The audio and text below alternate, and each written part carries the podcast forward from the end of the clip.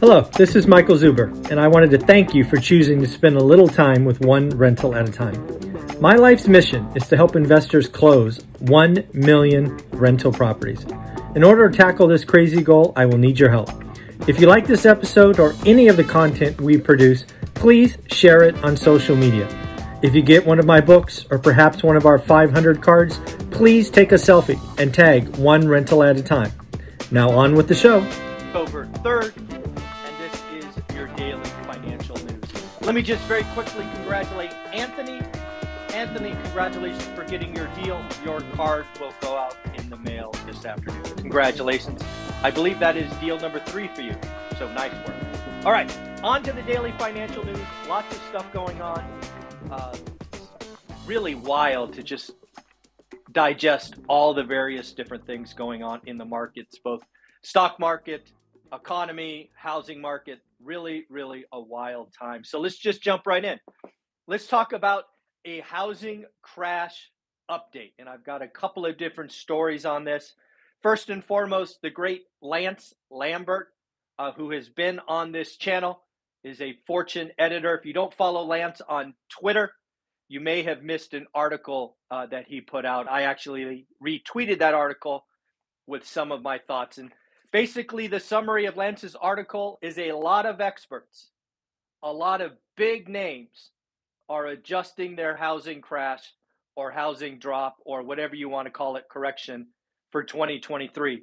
I want to summarize what they are saying and then clearly point out why I am not adjusting my position of basically flat or zero.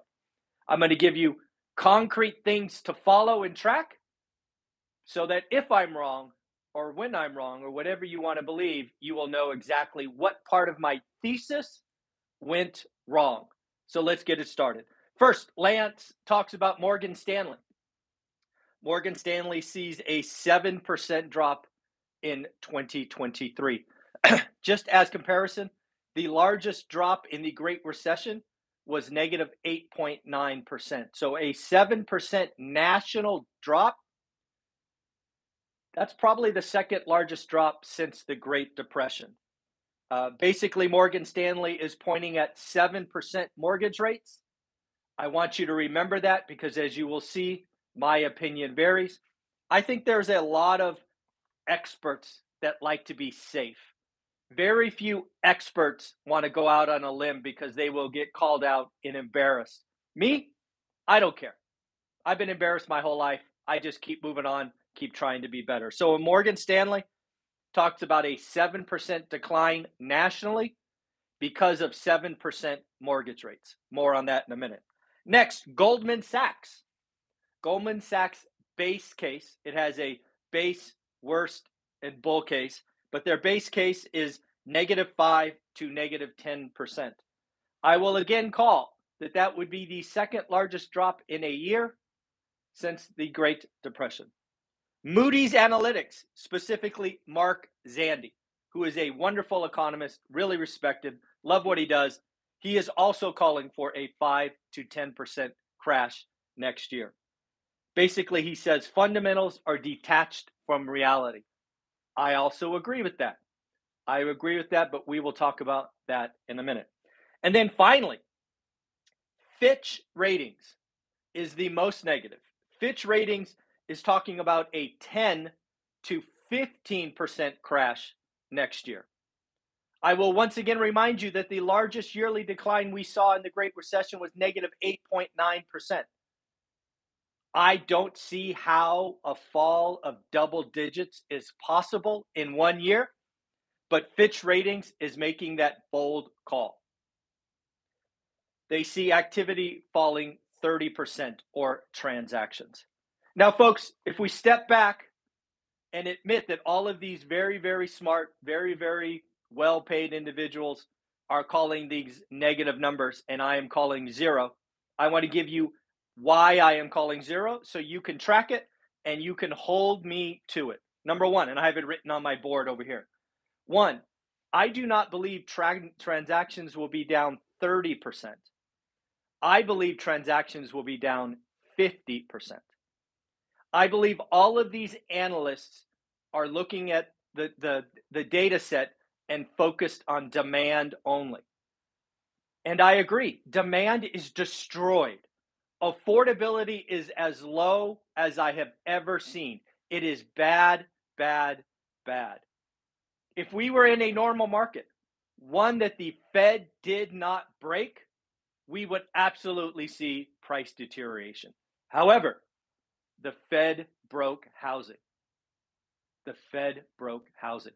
And because of that, we are not only seeing record demand destruction, but we are seeing supply destruction like we haven't seen since 1981. So I believe transactions will crash 50%, and none of these experts are calling for that. So that is the first thing to watch.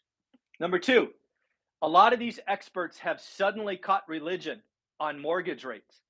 All of them pointed to 7% mortgage rates. Here's the deal I believe mortgage rates next year will be under 6%. And before you freak out, I am not calling a Fed pivot. I am not. The Fed is going to do what they do. They will get to four and a half or five percent. And then what's going to happen is banks will be starving for business and they are going to collapse the margin that they currently have, which sits at an unusually high 300 basis points. They are going to slowly bring that down to 250 to 200. The historical average is 150 basis points. And if business is so slow, they will collapse it farther. What banks are doing is they are reacting now just in case the Fed goes full Volcker. I believe that as we get into 2023, probably Q2, you will start to see mortgage rates come down. And it will be my belief that once interest rates get sub six, you will start to see buyers come back. Because, yes, today, buyers remember 4%. But if we have six months, seven months of 7%, buyers will forget and they will think 5.99 is a great deal. That is my belief. You can track that. Second or third, adjustable rate mortgages. I am not a fan. I hate them. However, more and more consumers are defaulting to adjustable rate mortgage, five, sevens, and tens. They are getting lower rates. They're getting rate buy downs. It is very easy to get rates in the fives. And if the 30 year goes sub six, they could probably get arms in the four. I am not recommending that. However, consumers will be consumers, and I'm sure arms will go up in 2023. Next, I believe inventory will fall. I believe a lot of these analysts, Morgan Stanley, Goldman, Moody's, and Fitch, do not appreciate the supply destruction we are about to see. I believe a lot of them look at the demand side and are missing the supply side. And again, I'm sharing this excruciating detail so you can hold me to my opinion. So I believe inventory nationally will fall in September, October, November, December, January. I believe all of this may come to a head March 15th, which I have called the end of phase two supply destruction. We will see what happens in March, but that is my call today. And then finally, finally, finally, finally, I believe we have only just started to see first time home buyer programs. Folks, there's no question we are heading into midterm elections. What will happen next January is Congress will reconstitute itself. And I suspect there will be very few things they agree on. One of the things they will agree on is we have to help first time homebuyers. You will see more zero down, more credits, more this, more that coming next year. Again, goosing demand, not goosing supply. So that is why I am calling for and have not changed my opinion. We are not going negative this year, year on year. We will not go up or down next year, roughly flat, you know, plus or minus 1. Call it flat. Definitely not down 10 to 15% like Fitch. Next on the housing front, there will be pain. There is pain. There will be more pain in certain markets. Already, Oakland, California, down 11%. Austin, Texas, down 9%.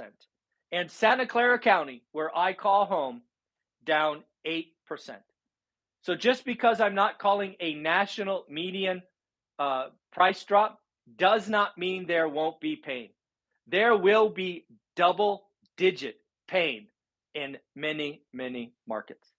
So, again, I share all of that with you so you understand what I'm thinking. You have all the one, two, three, four, five things that I see coming.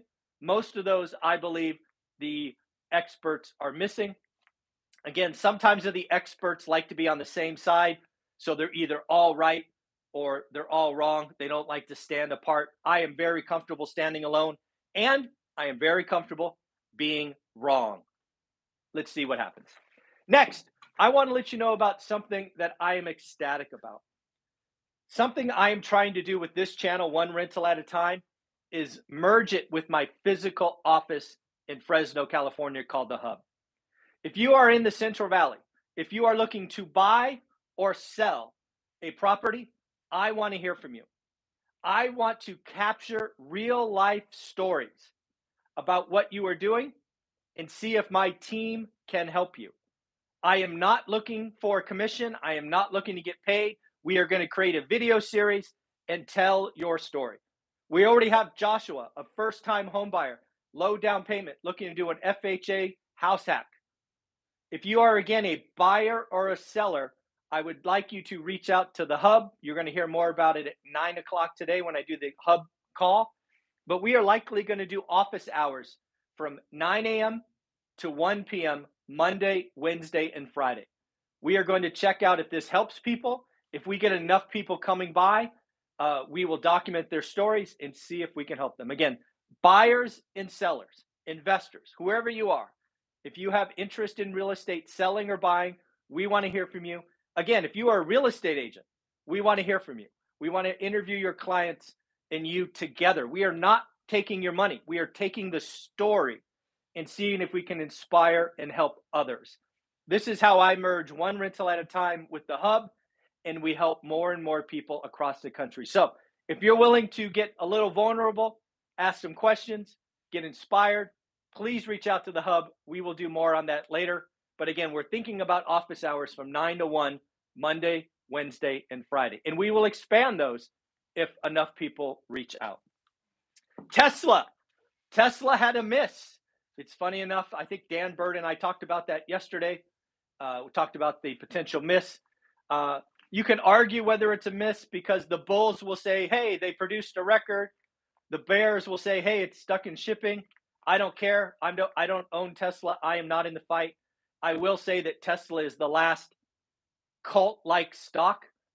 Uh, and if that breaks, there could be lots of pain. But to be clear, expectations were 365, deliveries were 343. What does that mean? Well, deliveries is where revenue is recognized.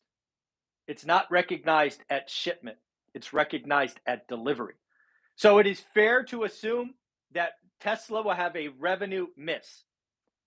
And then if you take a revenue miss on top of what uh, Meet Kevin had told talked about a billion dollar potential FX or currency charge, and then if you listen to or you read Tesla's earnings or statement of deliveries, shipping costs have gone up. So it would not surprise me tying all these together that Tesla misses on revenue and Tesla misses on earnings. But again, who knows? I don't have a dog in the fight. There are Tesla bulls that are so excited about a robot. I would ask you about Tesla. When do you call them a distracted company? Serious question. Tesla reports car deliveries. They're a car manufacturer. Some might argue there are a um, production facility. But when do you look at Tesla and go, you're distracted? You're burning money on a robot. You're burning money on this. You're burning money on that. When do people say enough is enough? Spend those out, sell those off, do something else. I don't know. We are entering an interesting time. I think Tesla reports on the 17th, I think, maybe 19th. I don't know. Sometime middle of the month, that will be an interesting report to look at. Credit Suisse, one of the largest Swiss bank, I believe it's number two, is in trouble. anytime a bank comes out and tries to tell or tell it investors that it is strong, all I can think about is Lehman Brothers, where they come out one day and say we are well capitalized, and the next day they are bankrupt. That's all I can think about watching people on CNBC parade out of their offices. Credit Suisse, where there's smoke, there is fire. Their, their default swaps, which are priced on risk, have exploded. There's definitely pain there. Credit Suisse needs money. They're looking to raise. It will be very interesting to see what's going on there. OPEC. This could be a problem, folks. OPEC is looking to perhaps have a historic cut on output. Think about what I just said. We are heading into winter. We have been releasing a million barrels from the Strategic Petroleum Reserve every day. That will need to be replenished at the same time that OPEC is cutting output, potentially cutting output. Where where will prices go?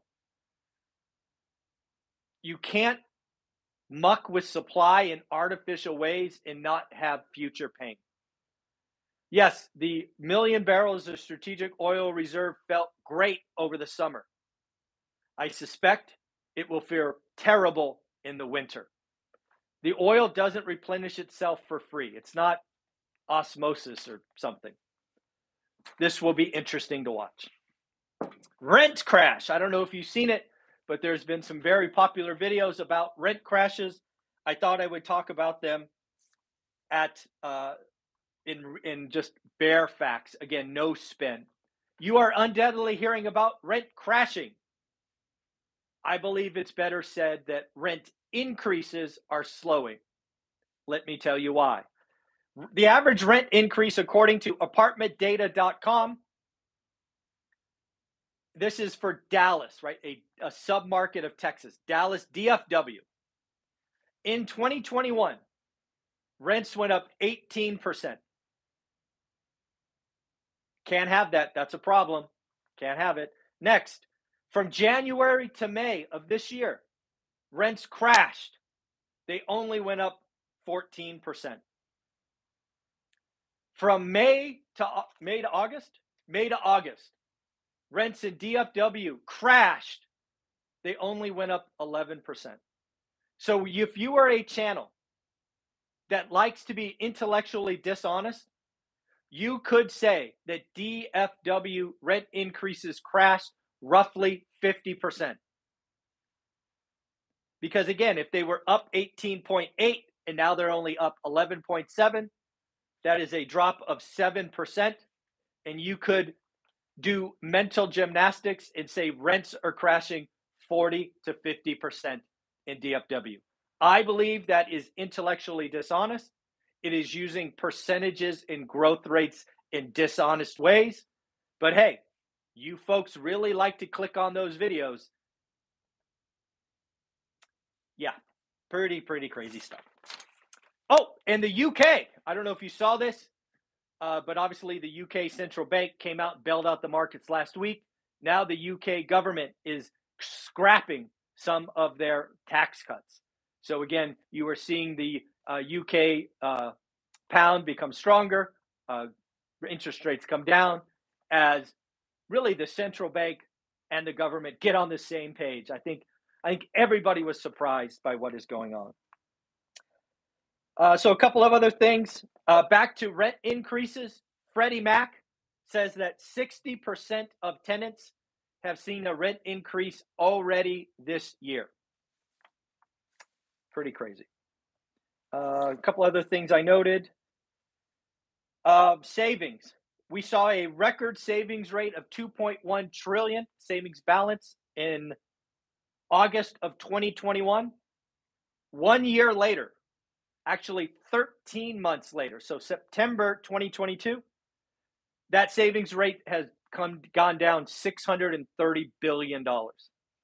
So you're seeing more and more people have to dip into this record savings amount uh, going forward. And then lastly, we talked about migration out and versus migration into Illinois, New York, and California. Thanks to uh, Danielle DiMartino Booth, a great follow on Twitter. If you look her up on YouTube, she has great videos. She she understands the intricacies of the Fed. She not only she came out with another tweet that talked about the well-to-do or high-paying. The high-paying residents are choosing at a 3 to 1 rate not to move to California, New York, or Illinois. Folks, higher taxes matter. And if you are in one of these states, which I am, California, New York, and Illinois, when you lose the top end of your tax basis, you are in trouble. I don't remember the exact percentage, but I'll be close.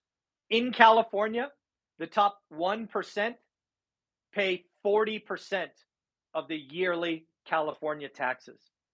So, what happens if we lose 30% of that top 1%? You guessed it, you either cut services, which California will never do, or two, you raise taxes on the middle class. It's coming. It's coming. All right, everybody. It is Monday, October 3rd. Hopefully, you liked my thoughts about the housing crash. I admit I'm standing on an island, seemingly all by myself. This could be a foolish move, but I am okay with it. It is what I believe. Again, I am calling for transactions to be down 50%, rates next year under six, arms use to rise, inventory down, and first time home buyer programs up. That's what I'm thinking. You can hold me to all of those. Take care and bye bye.